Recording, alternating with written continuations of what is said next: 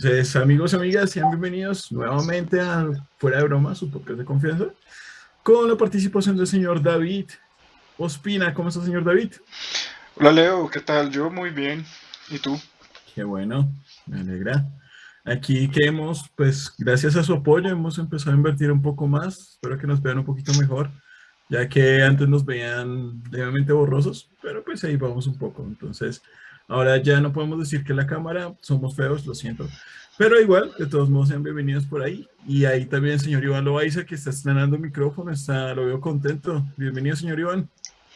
Muchas gracias. Bueno, sí, muy contento. Ya tengo el micrófono.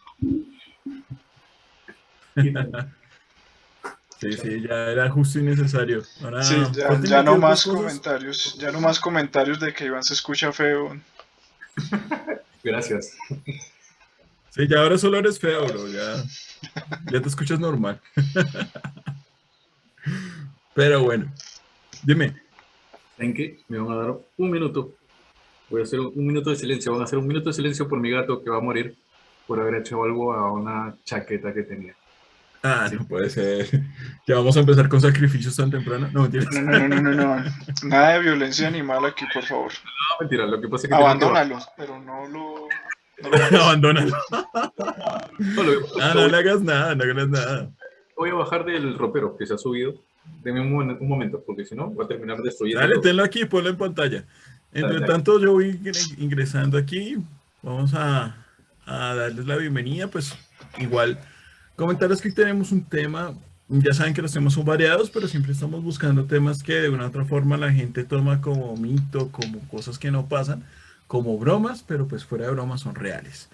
Entonces, David, cuéntanos un poquito de que tú tienes el tema del día, así a grosso modo de quién nos vas a hablar y ahí vamos arrancando mientras Iván llega.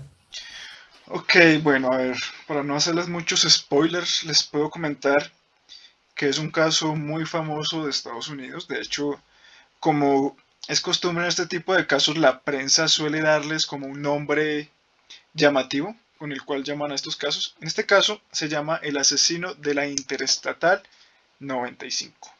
¿Te suena de algo? No, la verdad, bueno, obviamente por, deduzco que eh, más o menos hacia dónde va, pero no había escuchado como tal el caso directamente. Bueno, sí. Bueno, seguramente todos habrán visto en películas que en Estados Unidos suelen llamar a las carreteras como que van entre varios estados, pues las llaman como interestatal y les ponen un número. En este caso es la 95. Y pues es porque el asesino como que hizo su viaje del terror por esta por esta avenida llamada Interestatal 95. ¿Ya estás acá, pues. Iván? Aquí estoy. Bueno, pues entonces ahora sí voy a comenzar con el tema.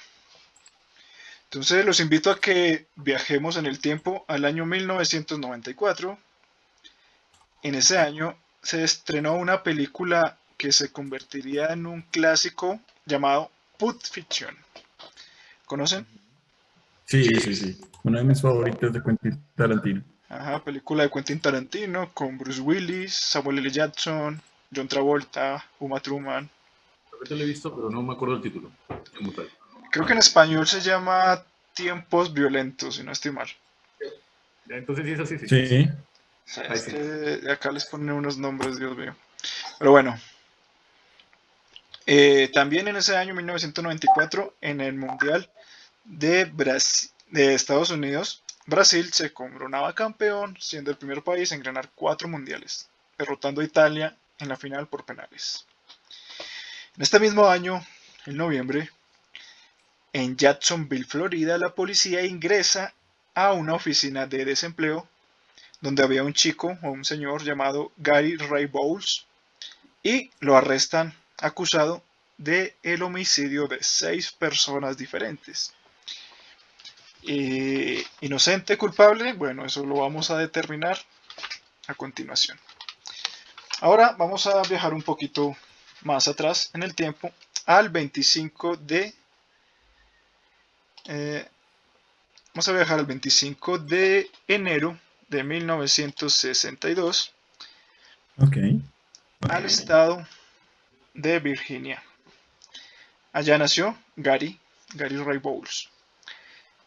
Era hijo de un minero que murió por inhalar cenizas y murió por una enfermedad llamada como el pulmón negro, que pues se causa eh, en consecuencia de inhalar cenizas durante mucho tiempo. Y murió seis meses antes de que, de que Gary naciera. Eh, la mamá de Gary se volvió a casar, ya que no adivinan qué hacía el padrastro.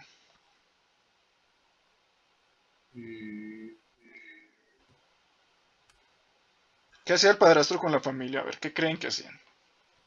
No sé, ¿los golpeaba? Tal cual. ¿Los amenazaba? Los golpeaba. Era abusivo tanto con su mamá, con su hermano y con él. Pero no, digamos, sexualmente, sino violentamente. Los agredía todo el tiempo. Típico. Sí. Desde los 11 años, Gary ya fumaba cigarrillo, marihuana, inhalaba pegamento y tomaba alcohol.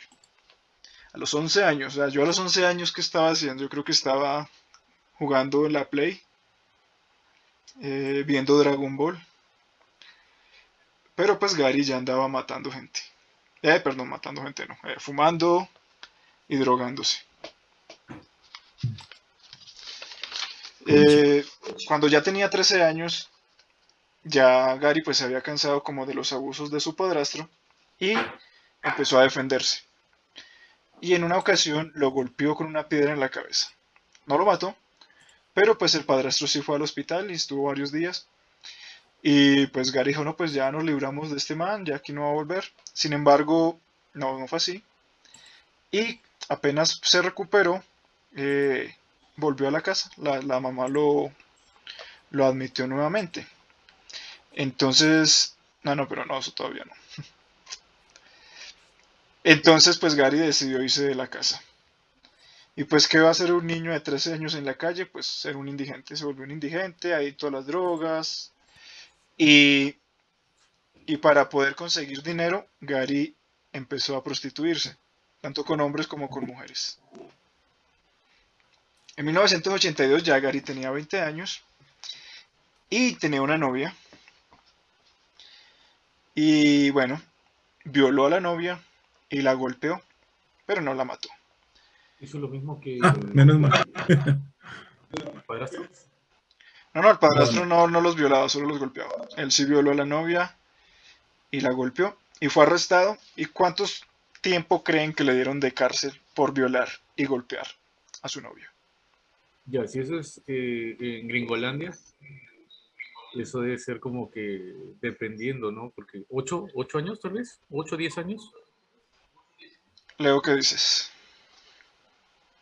Pues teniendo en cuenta que en Estados Unidos, de lo que sé, dependiendo más de cómo intervenga la policía en el momento de tu de, de que haces el hecho, puede que ni siquiera te condenen. Es, es más, es más, allá primero te investigan y luego te arrestan, y luego te mandan a arrestar. En cambio, aquí en Latinoamérica es primero te arresto, dilato el tiempo, investigo y después te doy el- el- el- la condena. Investigo cuánto dinero tienes y luego negociamos. Bueno, sí fue condenado, pero a seis años de cárcel por violación. Seis años nada más. Seis años nada más. Y pues también hay que ver que eran los años 80 y pues ahí todavía pensaban, bueno, es su novia, pues si la violó, pues algo de derecho tenía a hacerlo, pues era su novia. Pero o algo por el estilo.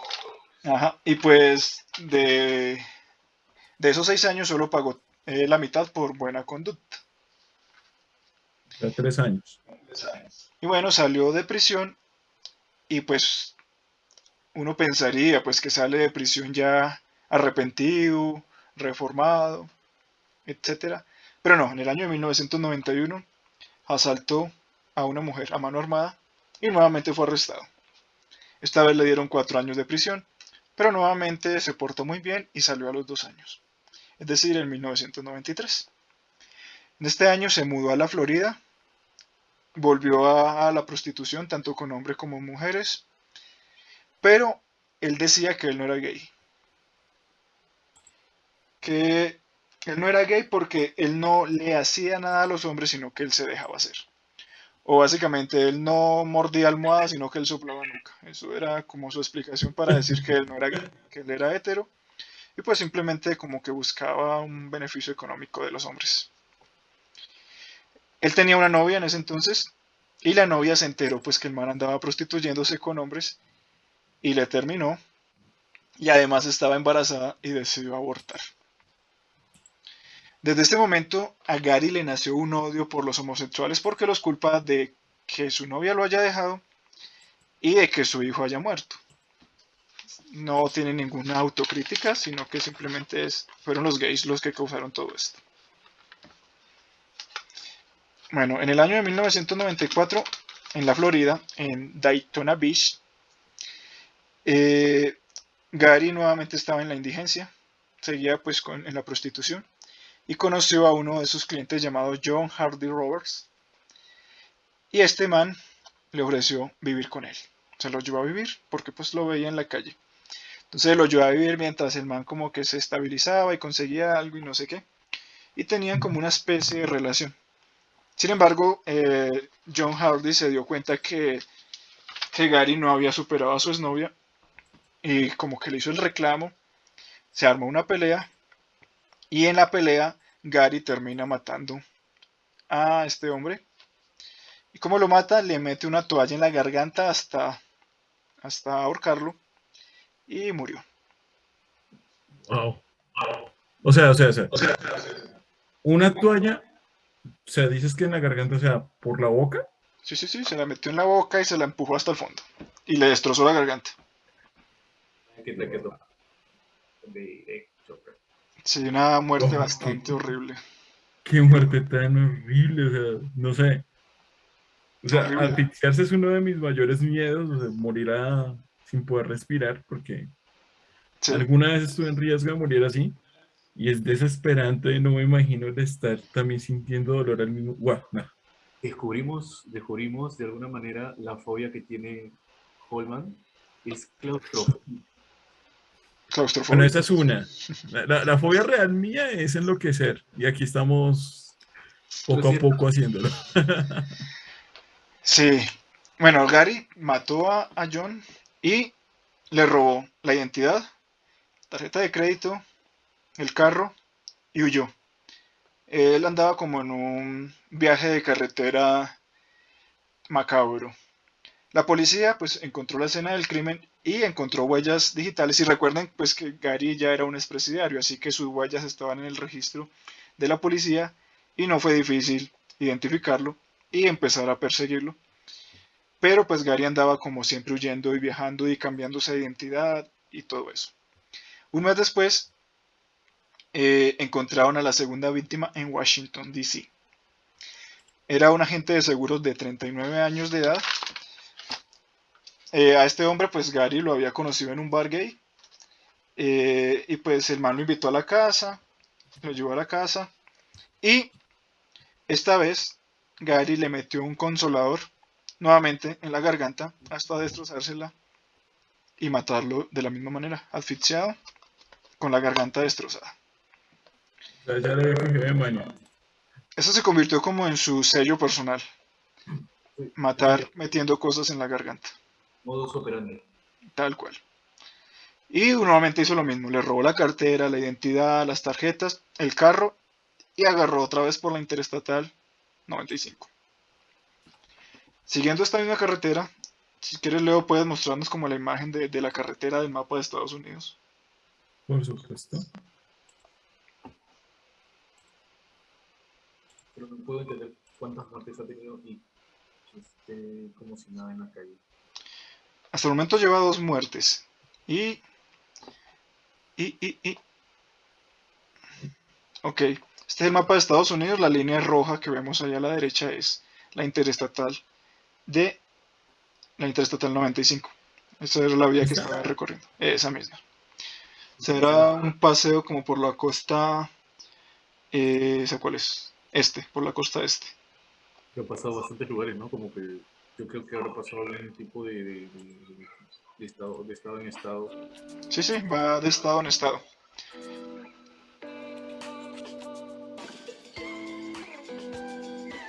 Suena una música. ¿Quién puso música? No, no, entonces no te preocupes, es música sin copyright. Ok. Bueno, retomando. Eh, siguiendo esta ruta llegó a Georgia. Allí conoció a Milton Bradley. Que suena como alguien de juguetes, creo. Pero no era él. Milton Bradley. Milton Riley, suena intensamente. Bueno, este hombre era un señor ya de 72 años de edad, era veterano de guerra y nuevamente pues lo conoció en un bar gay. Esta vez fue Gary el que le dice que si lo llevaba a la casa, pero a la casa pues de Milton. Y Milton pues le dijo que sí, bastante confiado. Y pero no lo llevó a su casa, sino que lo llevó al cobertizo de un club de golf, donde lo mató metiéndole plantas y tierras por la garganta. Pero, o sea, pregunto algo, o sea, era, era, y los para que pudiesen de alguna manera estar unos, Pero un momento, un momento. No sé quién tiene música, pero Iván se entrecorta cuando habla con esa música. Sigue hablando, Iván. no llegaron a la música. Pero sonaba entrecortado cuando, cuando hablabas con la música. Sí, Hola. sí, sí. La música la estoy manejando yo o la estaba manejando, pero. Pero sigue hablando, no sé por qué se entrecortó. Pégale, pégale. Bueno, eh, lo que no entiendo, lo que no entiendo hasta ahora, o sea, ¿cómo, cómo hacía él como para, de alguna manera, eh, convencerlos, convencerlos de, de estén con él y, y- y de alguna manera eh, él poder tener más fuerza que ellos para poder introducir la- la- la- todo lo que ha hecho, pues, ¿no? La toalla, el, el, el consolador este, el pasto más la tierra. O sea, tú- uno con dos dedos de frente eh, te dicen, ve, mira, esto pasa y tú no lo, no lo conoces, recién lo estás conociendo. Ujú. Y es como que te, te animarías a tomar como bastante como para, para, para estar en ambiente. Vea, recordemos que eh, Gary es prostituto. O sea, entonces básicamente son clientes de él. O sea, lo están buscando para servicios sexuales. Entonces, pues, por eso es que se los llevan a casa. Pero, y el historial, y el historial que tiene de, de, de muertes anteriores, o sea, no, no hay referencia de eso. No, no, No no, lo conocen, no lo conocen. Y además el man se cambia constantemente de identidad. Claro, porque le roban las identidades a los... Ajá, entonces pues él va es como un cliente, van a lo suyo y pues en algún momento desde que el otro esté desprevenido pues se aprovecha de eso y lo golpea hasta el punto pues ya de, de dejarlo casi sin fuerzas y poder llegar al punto de, de asfixiarlo con cosas en la garganta. Eh, cada vez que pues que asesinaba a alguien pues luego llegaba la policía y encontraba pues como toda la escena del crimen con su modus operandi y pues obviamente ya tienen registro de sus huellas, entonces sabía quién era el que estaba haciendo eso y continuaban metiéndole más, como más casos a su expediente. En ese momento, después ya de, de esta que ya sería la tercera muerte, eh, Gary entró al top 10, al, al puesto 10 o entre los 10 más buscados de Estados Unidos por el FBI. Y ahí ya es cuando como que su cara sí se empieza a hacer conocida, porque ya salía en televisión como de los 10 más buscados. Y, y de, Eh, alguna, de alguna manera él, él, él buscaba eso, o sea, como que buscaba la, la, la aceptación o buscaba que, que lo intervengan, que lo busquen, ser conocido de esa manera o, o, o no. Eh, ahorita llegamos a esa parte. Bueno, un momento. Él llega ahora a Atlanta. En Atlanta conoce a otro hombre de 46 años. A este lo, lo apuñaló también y le metió trapos en la garganta, trapos de cocina en la garganta. De Pues ya este, era su modus operandi. sí, de este como que no hay mayores detalles, solamente pues encontraron el cuerpo apuñalado y con trapos de cocina en la garganta. Él le enseñaron a rellenar pavo. Bueno, nuevamente regresa a la Florida y esta vez conoce a Albert Morris, de 38 años. Nuevamente bar gay, eh, le acerca como un cliente, y, pero con este tienen como una especie de relación especial porque se quedan viviendo varias semanas juntos. Y un día tienen una, una discusión y Gary lo golpeó con un cenicero en la cabeza. Mm. Y agarró también otra vez una toalla y adivinen dónde la metió. En la garganta. En la garganta. Pero esta vez como que no, los, no, no quedó satisfecho con eso y además agarró una escopeta y le disparó en la cabeza. Bueno, eh, en esta casa de, de, Albert consiguió además papeles, o sea, acta de nacimiento y documentos de un tal Timothy Wilfrid, que al parecer era como un amigo de Albert, y pues decidió tomar pues la identidad de, de este sujeto. Eh, o agarró la billetera de Albert que estaba muerto, tarjetas, todo, y se robó el carro y se fue. Pero ya se hacía pasar por Timothy Wilfrid porque tenía los documentos y, y esa era su nueva identidad. Bueno, aquí les voy a contar una historia de una chica llamada Belinda Hinton y su prometido. Tenían, pues, se iban a casar, estaban festejando el cumpleaños de Belinda y estaban esperando a, su hermano, a Jay, Jay Hinton, y su hermano nunca llegó. Decidieron ir a buscarlo a la casa y encontraron que las luces estaban prendidas, pero no estaba el carro. Entonces pues dijeron, ah, no, pues este está aquí, seguramente salió por ahí de paseo. Y se fueron. Sin embargo, Jay siguió desaparecido. Después de algunos días, eh, decidieron entrar a la casa ya a buscarlo porque pues no aparecía. Y apenas entraron sintieron un olor a podrido. ¿Qué creen que pasó? Oh, ya, mira, También había quedado víctima. A los tres, los tres días el motopesta. bueno, encontraron una montaña como de toallas llenas de sangre y debajo estaba el cuerpo sin vida de Jay. Y tenía papel de baño y un trapo metidos, adivinen en qué parte del cuerpo. En la garganta nuevamente. En la garganta. Bueno, ¿qué pasó? De regreso un poco en el tiempo. Resulta que, que Gary conoció a Jay en una playa y se fueron a vivir juntos.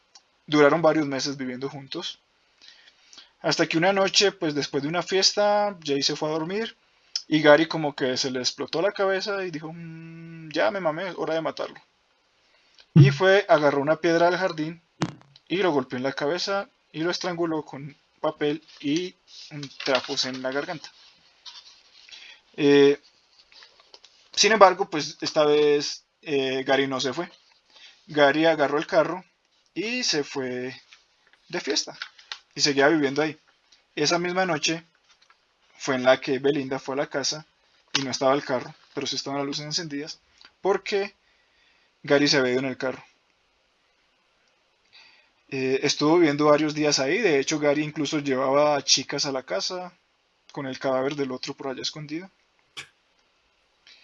Y bueno, ya después de, de eso Gary decidió seguir su camino, pero dos días después ya la policía recibió un reporte de que en una agencia de desempleo estaba Gary. Y aquí es donde volvemos como a la escena del, del inicio de la historia que les dije, pues que lo arrestaron en, en una oficina de desempleos. Fue sometido a un interrogatorio donde Gary no tardó en confesar que mató a seis personas. Y en 1996 lo sentenciaron a pena de muerte. Y si quieres, Leo, puedes compartir la imagen de él arrestado joven. Ahora sí. Ahora sí, ya. Ahora sí, le, bueno, ahora sí le, dieron el arresto debido y como ya había pasado... el mapa? Sí, sí. Y como ya había pasado tanto, tanto eh, tiempo, ¿no? Como en y ya había recaído y había sido detenido nuevamente, creo yo. Como que esta vez ya le dieron la máxima pena, ¿no? Sí, pero más que por reincidencia es por lo que hizo, o sea, por la brutalidad de sus asesinatos y además eran seis personas y pues que él estaba confesando. Sin embargo, él apelaba, como que él no quería que lo mataran y logró aplazar la sentencia hasta el 2001, pero otra vez le dieron pena de muerte. Sin embargo, no, no le aplicaban aún la pena de muerte por dilataciones que ellos hacían. Y, y, una pregunta, y supuestamente cuando, cuando empiezan a intervenir y empiezan a hablar de, del tema de, leyes y todo lo demás. La novia, la primera novia que tuvo, que la, la, la, que él pues prácticamente ultrajó y, y, todo. O sea, desde allí, parte desde allí con, con el tema de, de, todo el proceso que tiene para que le den esa pena, o es que por las seis muertes que, que él... No, fue por las seis muertes. De hecho, pues por la violación y el, y el asalto que había hecho, pues él ya había pagado. En teoría, eso ya ya estaba limpio de, de eso. Dos años, dos años. Y, Y cuando, cuando a él se le entrevista o en sus juicios, que pues suelen, suelen haber preguntas sobre el tema, él habla algo de qué era lo que sentía en el momento de, de ahogarlos de esta forma o si había algún simbolismo cuando lo- los ahogaba de esa forma. eh, tanto de, de la forma no, pero sin embargo, él sí dejó la siguiente como mensaje o carta dirigida a su madre y al público en general, que fue, nunca quise que esto, que esto fuera mi vida, porque pues la vida de él básicamente se volvió un viaje por carretera matando gente. Eh, no te despiertas un día y decides volverte asesino serial. Pido perdón a las familias, he confesado todo lo que sea al FBI para que puedan tener algo de cierre.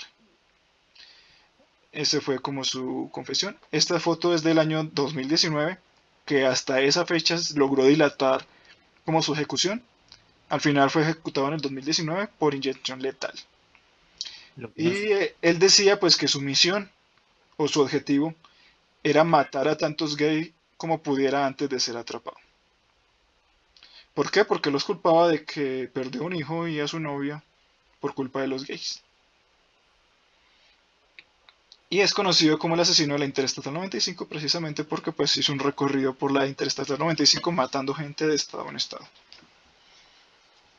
sería, Vea, pues. sería loco andar por ahí que se te apuesta, ¿no? Como pidiendo ventón. Hay gente que hace eso. Hay Puede que que evolucione ese mito. Puede que evolucione ese mito. No, creo que sí. No, no, yo creo que sí, porque incluso creo que de allí salió una especie de película, disculpe que, que- que me donde salía justamente, decían que había muerto allí varias personas en un lugar, en un lugar cerca de un bosque, y tres chicos conocen a dos, dos tipos que vivían en el lugar, ¿no? Lugareños. Y le dicen, mira, vamos a ir por tal lugar, vamos a avanzar lo más rápido que podamos y van a ver una luz que nos sigue. Entonces, no, no recuerdo bien el nombre de la película, pero pues lo, lo relaciono con esto y me, han- me han hecho acordar. Pero sí, yo creo que podría, podría pasar algo así, ¿no? Podría pasar, podría ser. Porque hay cosas inexplicables, o sea, pasa y y uno se queda pensando, ¿no? ¿Será ficción o será real? En ocasiones la ficción supera la realidad. Al revés. La realidad. Raro, la realidad supera la ficción. También. Sí. Pues, no sé, David, pues este caso me, me dejó una cierta presión extraña. No quisiera morir de esa forma. ¿Eres gay? No, Ok. no, hasta Al menos- saben. Al menos de, de Gary estás a salvo. Bueno, igual ya está muerto. Que Bueno, puede- desde que no nos aparezca en la carretera. Eh, pero wow.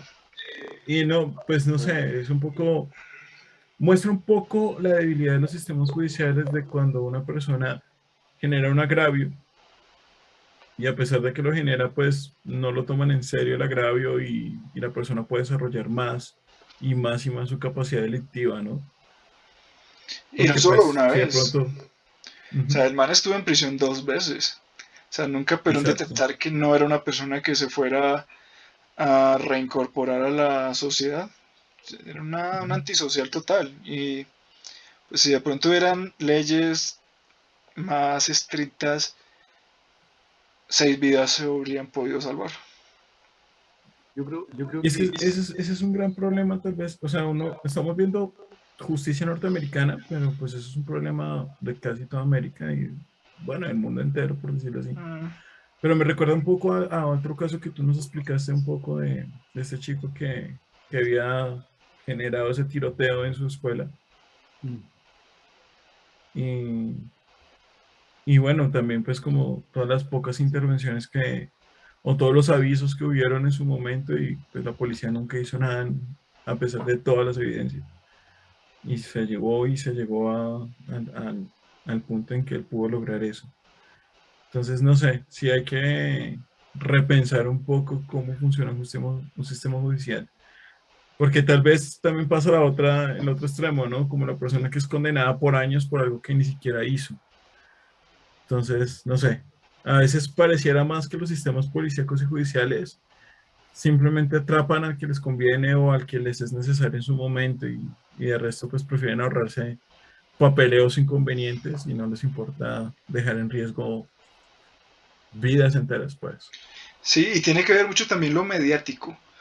Este tipo obviamente ya después, o sea, antes no era nadie, violó a una chica, robó a otra, pero pues no era famoso, la gente como que no tenía, como que no tenían la presión de, de la gente en general por atraparlo, entonces pues no importaba, pero apenas empezó a volver famoso, ahí sí llamó la atención, y ahí sí el populismo llegó y, y bueno, mostrar que sí están dando resultados y que lo vamos a matar y esto y lo otro, porque ya era algo que la gente estaba pidiendo, porque ya era un caso mediático.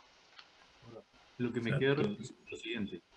Yo creo que todas las personas como tal eh, necesitan sí un psicólogo, hasta un psiquiatra. Así digan que no necesitan, así digan que no. Todos en el mundo, todos, todos necesitan pasar por algo así, ¿no? Como que alguien que pueda escucharlos, que no sea alguien familiar, que sea alguien desconocido, pero profesional, un profesional de la salud. Y de alguna manera, pues para aquellos que nos están escuchando, yo creo que si tienen a alguien conocido, hasta ellos mismos, y necesitan hablar con alguien, pues aparte de nosotros, que podemos estar allí como tal vez para poder ayudar. Como oyentes, no como interventores. Claro. Puede, podemos aconsejar que puedan ir a un psicólogo si es que lo necesitan, o un psiquiatra si es que lo, lo ameritan para que puedan sentirse mejor y de alguna manera no caer en esto. No, no, no. Sí, no. no maten gente. sí, de debe, ser muy. Traten de evitarlo. Sí, debe ser muy feo el, hecho de, de, pasar por todo ello, porque es un trauma que se crean también solos, ¿no? Porque a veces los traumas se crean por uno mismo. Entonces, mi consejo como en la parte salud es eso. Y, y podemos ver que la mayoría de estos casos siempre inician en casa. Algo malo pasó en casa desde niñez y va desembocando en este tipo de conductas. Por ejemplo, en Gary pues tenía un padrastro que lo golpeaba constantemente y eso lo llevó a irse de la casa y pues tener una adolescencia donde se tenía que prostituir para poder sobrevivir y además sumergido en la drogadicción también. Sin saber si el padrastro en ese caso hubiese hecho algo más, que tal vez él por su propia versión o su propia mirada no quiso comentar. Porque es posible, es posible que tal vez, eh, no sé, como en el caso del monstruo de los Andes, que tal vez en algún momento no, lo comentemos, que él indicaba eso, ¿no? Que pues en un principio ya recibió violaciones, había visto a su madre prostituirse y, y él decía que pues de una otra forma lo habían vuelto así, en su momento también Garavito habló de algo así, pues tocando el tema más colombiano. Pero, pero sí, son, son casos que igual no se pueden quedar ahí, que hay que analizarlos un poquito más para no repetir esos errores. Sin embargo, quiero preguntarle al señor David qué dirige esta noche. ¿Algo más que nos queda en el tintero o cerramos este capítulo por el día de hoy? Eso es todo, Leo. Ya podemos dar por cerrado este macabro caso. Bueno amigos, entonces nos quedamos hoy con la imagen. Voy a mostrarles la imagen por última vez para que no se les olvide pues de caso esta persona y lo, lo tengan en mente. Dudas, preguntas, recomendaciones, recuerden escribirnos a nuestro chat a través de la cuenta de Facebook en la página de, de Fuera de Broma. Y también recuerden darnos sus comentarios en nuestra página de YouTube donde están colgados estos videos para que podamos cada día mejorar y también encontrar los temas que ustedes gusten. Esto ha sido todo por el día de hoy en Fuera de Broma. Invitarles a que nos sigan y se suscriban y les den like para que pues cada día seamos más. Gracias por todo y feliz noche, día o tarde, según la hora que escuchen esto. Hasta pronto. Chao.